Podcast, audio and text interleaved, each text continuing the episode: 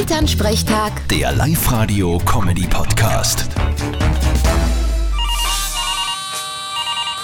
Hallo Mama. Grüß dich, Martin. Du, ich bin schon so aufgeregt. Heute hat der kleine Ferl sein erstes Laternenfest mit Kindergarten. Warum heute?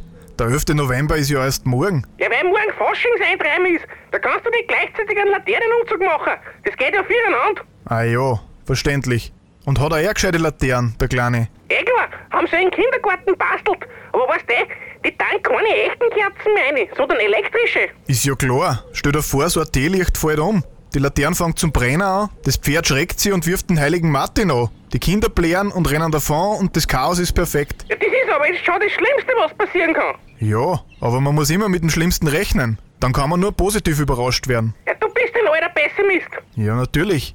Weil wir wissen ja, Optimismus ist meistens nur ein Mangel an Informationen. Vierte Mama. Ja, du hast die Weisheit mit dem Löffel gefressen. Vierte Martin.